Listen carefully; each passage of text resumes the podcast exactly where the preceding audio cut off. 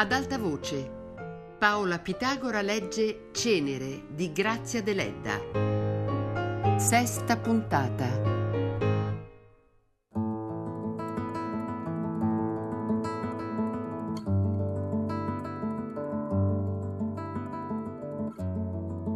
Finalmente il sogno di Anania s'avverò.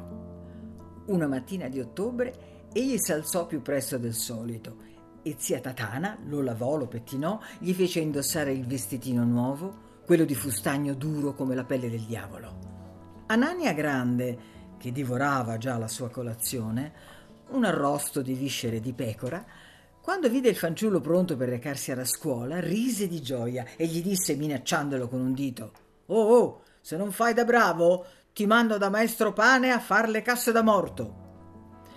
Bustianeddu venne a prendere Anania e lo accompagnò con una certa aria di sprezzante protezione.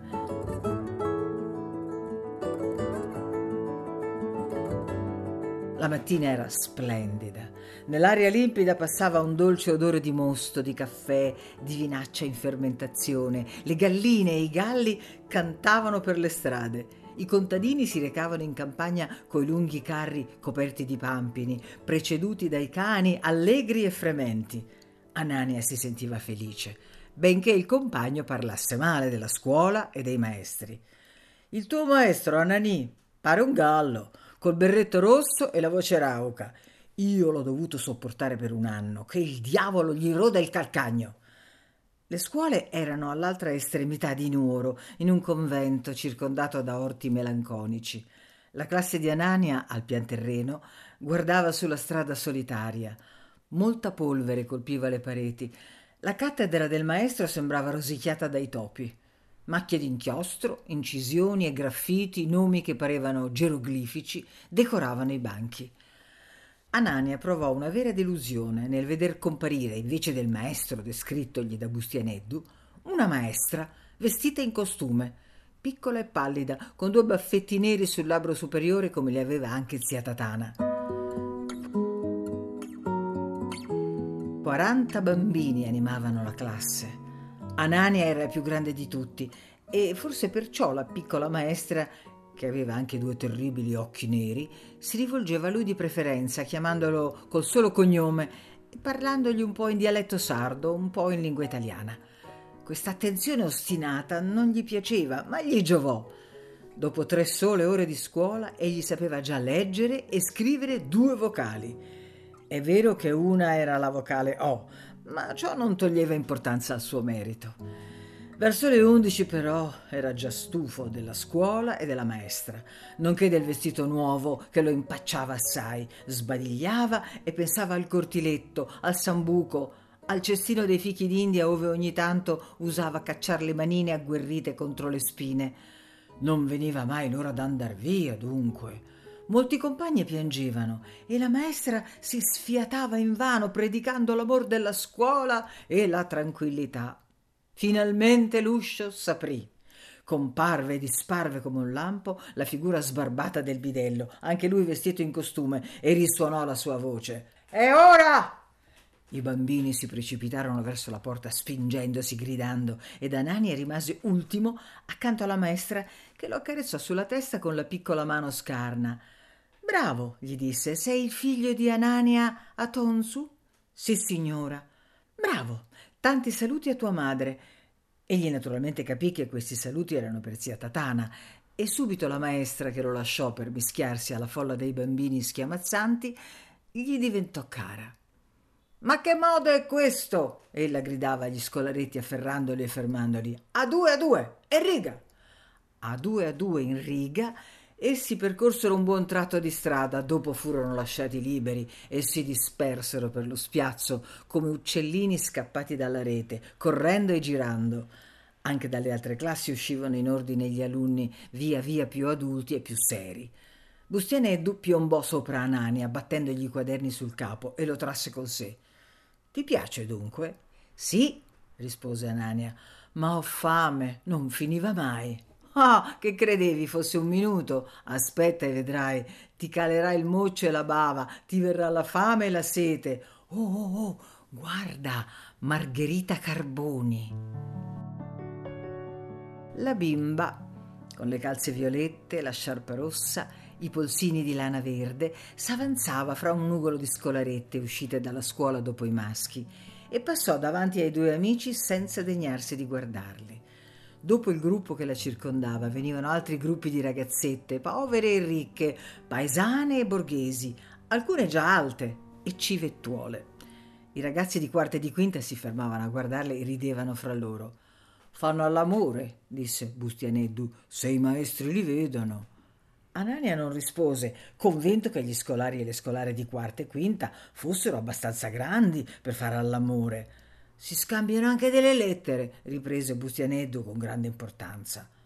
Anche noi, quando saremo in quarta, faremo all'amore, disse Anania con semplicità. Che cosa fai tu, mammalucco? Impara prima a pulirti il naso. E si presero per mano e si misero a correre.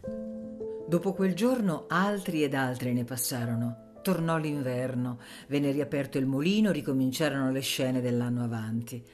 Anania era il primo della classe e fin da allora tutti dissero che egli sarebbe diventato medico o avvocato o magari giudice. Tutti sapevano che il signor Carboni aveva promesso di assisterlo negli studi e anche lui lo sapeva, ma ancora non riusciva a farsi una giusta idea del valore di questa promessa. Solo più tardi cominciò in lui la gratitudine. Per allora provava una soggezione invincibile e nello stesso tempo una vera felicità quando vedeva la florida e affabile persona del padrino. Spesso veniva invitato a pranzo dal signor Carboni, ma strano invito, egli doveva mangiare in cucina con le serve e i gatti, del che non si lamentava, perché gli pareva che a tavola coi signori non avrebbe potuto aprir bocca per la soggezione e per la gioia. Dopo il pranzo Margherita usciva in cucina e si intratteneva con lui, per lo più chiedendogli informazioni sulle persone che frequentavano il molino, poi lo conduceva di qua, di là, nel cortile, nei granai, in cantina, compiacendosi quando egli esclamava col fare di Bustianeddo E diavolo, quanta roba avete! Ma non si abbassava mai a giocare con lui.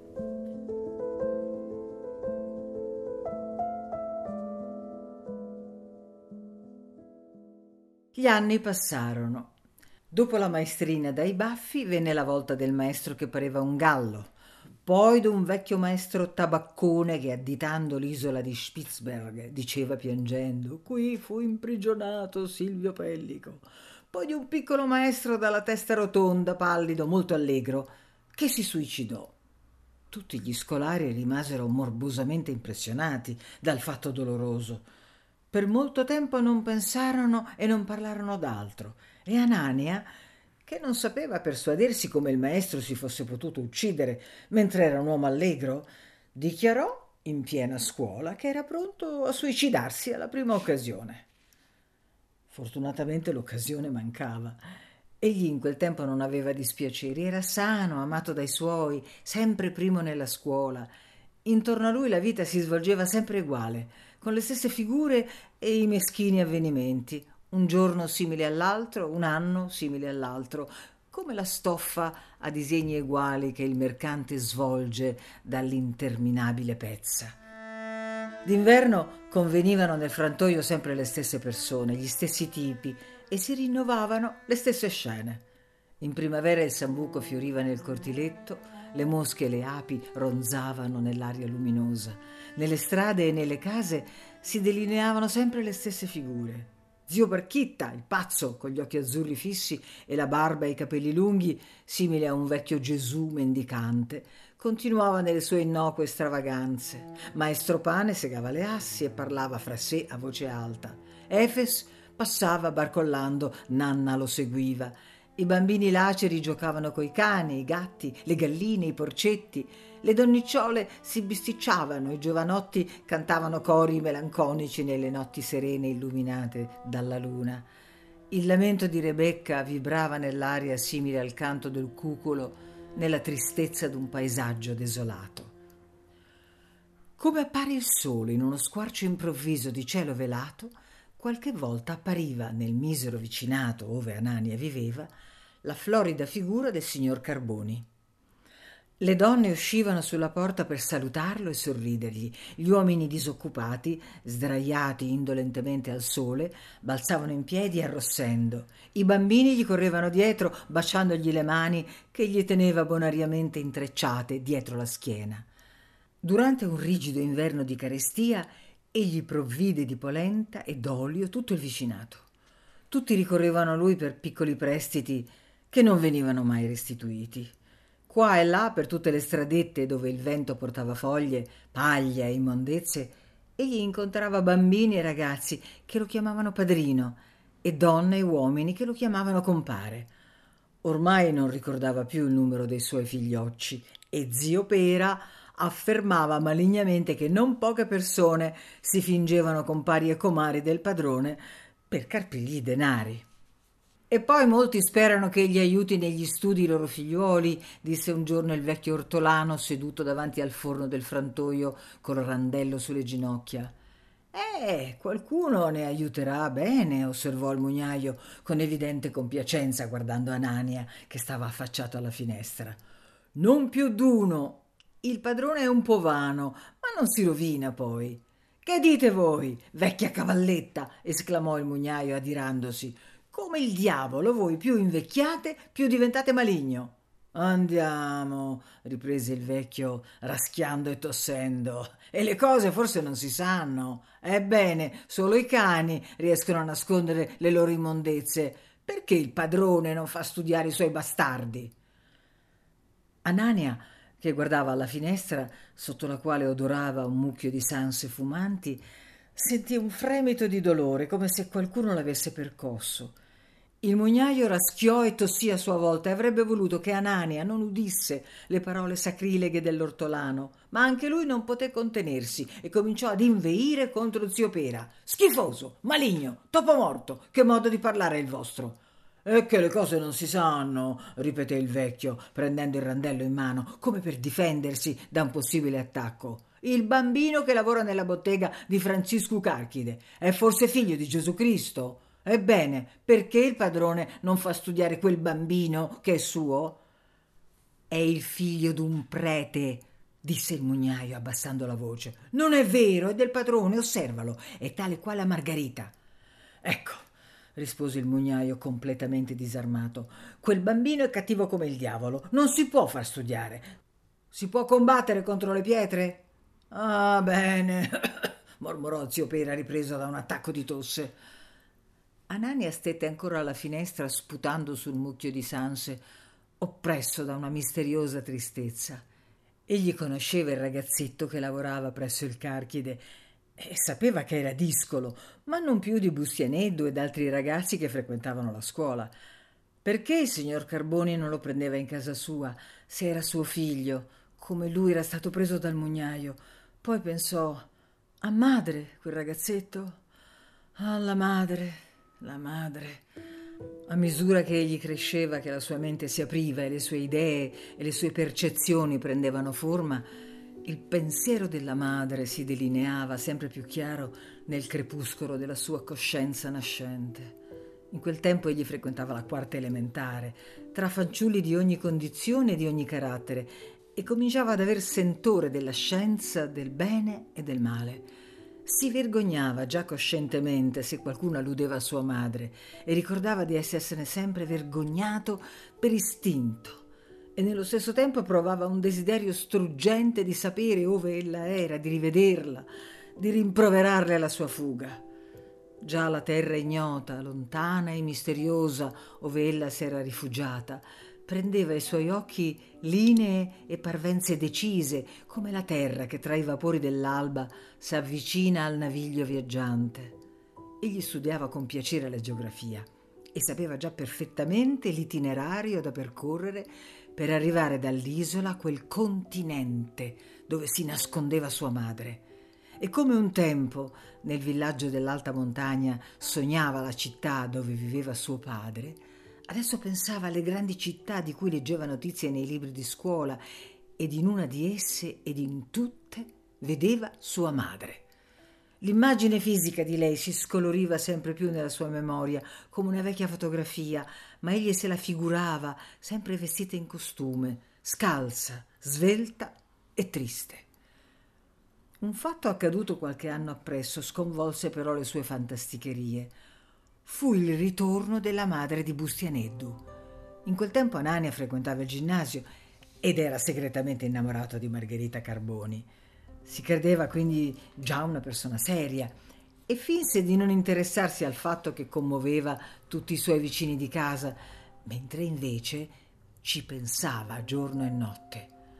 Oppresso da un cumulo di impressioni dolorose, egli non vide presto la donna nascosta in casa di una sua parente, ma giorno per giorno riceveva le confidenze di Bustianeddu, che era diventato un giovinetto serio ed astuto. Siccome zio Pera perdeva le forze, si era associato il mugnaio nella coltivazione delle fave e dei cardi.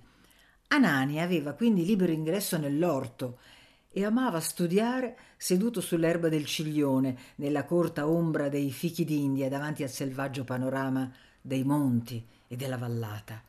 Qui Bustianeddu veniva a trovarlo e a confidargli i suoi pensieri. È tornata, diceva steso a pancia a terra sull'erba e muovendo le gambe in aria. Era meglio che non tornasse. Mio padre voleva ammazzarla, ma poi si è calmato. L'hai veduta? Sicuro che l'ho veduta. Mio padre non vuole che io vada da lei, ma io ci vado ugualmente. È grassa, vestita da signora. Io non l'ho riconosciuta, diavolo. Tu non l'hai riconosciuta, esclamava Nania palpitando, meravigliandosi di Bustianeddu e pensando a sua madre. Ah, egli l'avrebbe riconosciuta subito, ma poi diceva a se stesso anche lei sarà vestita da signora, pettinata alla moda. Dio, Dio, come sarà? In tutti i modi la riconoscerei, ne sono certo, pensava poi, confidando nel suo istinto. Perché è tornata tua madre? chiese un giorno a Bustianeddu. Perché? Oh bella, perché questo è il suo paese. Essa cuciva a macchina in una sartoria di Torino. Era stanca ed è tornata. Un grave silenzio seguì a queste parole. I due ragazzi sapevano che la storia della sartoria era una menzogna ma l'accettavano incondizionatamente. Anzi, dopo un momento Anania osservò E allora tuo padre dovrebbe far la pace. No, disse Bustianeddu fingendo di dar ragione a suo padre. Ella non aveva bisogno di lavorare per vivere. Oh, che tuo padre non lavora? È vergogna lavorare? Mio padre è un negoziante, corresse l'altro. Che farà ora tua madre? E tu con chi andrai a stare? Chi lo sa? Di giorno in giorno però le notizie diventavano sempre più emozionanti. Se tu sapessi quanta gente viene da mio padre per pregarlo di far la pace con lei, anche il deputato, sì. Poi venne la nonna, ieri notte, e disse a mio padre Gesù perdonò la Maddalena, ebbene, figlio mio, pensa che siamo nati per morire. Pensa che al di là noi rechiamo con noi solo le buone azioni. Guarda com'è desolata la tua casa. I topi vi fanno continuamente festa. E tuo padre? Andate via, disse arrabbiandosi, andate via subito, vergognatevi. E ora, disse Bustianeddu il giorno appresso, ora sei mischiata anche zia Tatana. Che sermone ha fatto? Ecco, ha detto a mio padre, figurati di prendere in casa un'amica, prendila. E lei è pentita, si emenderà. Se tu rifiuti, chissà che cosa avverrà di lei. Re Salomone aveva settanta amiche in casa sua ed era l'uomo più savio del mondo. E lui? Duro come la pietra, anzi, disse che le amiche fecero perdere la testa a Salomone. Infatti il negoziante non si piegò mai e la donna andò ad abitare dall'altra parte del paese, verso il convento dove erano le scuole rivestì il costume, ma un costume un po' falsato, arricchito di nastri e di merletti, e dal quale si riconosceva subito la donna di fama equivoca. Il marito non perdonò ed ella continuò la sua vita. Anania la vide un giorno e poi sempre mentre si recava al ginnasio. Ella abitava una casa nerastra intorno alle cui finestre biancheggiava una striscia di calce che terminava in una croce. Sotto la porta c'erano quattro scalini e spesso la donna, che era alta e bella, sebbene non più giovanissima e molto bruna di viso, stava seduta sugli scalini cucendo o ricamando una camicia paesana. In estate rimaneva a testa nuda, coi capelli nerissimi rialzati un po' a ciuffo sulla breve fronte e teneva un fazzolettino di seta grigia intorno al lungo collo. Anania arrossiva ogni volta che la vedeva. Provava una morbosa simpatia per lei e nello stesso tempo gli pareva di odiarla. Avrebbe voluto cambiare strada per non vederla, ma una forza occulta e maligna lo attirava sempre in quella via.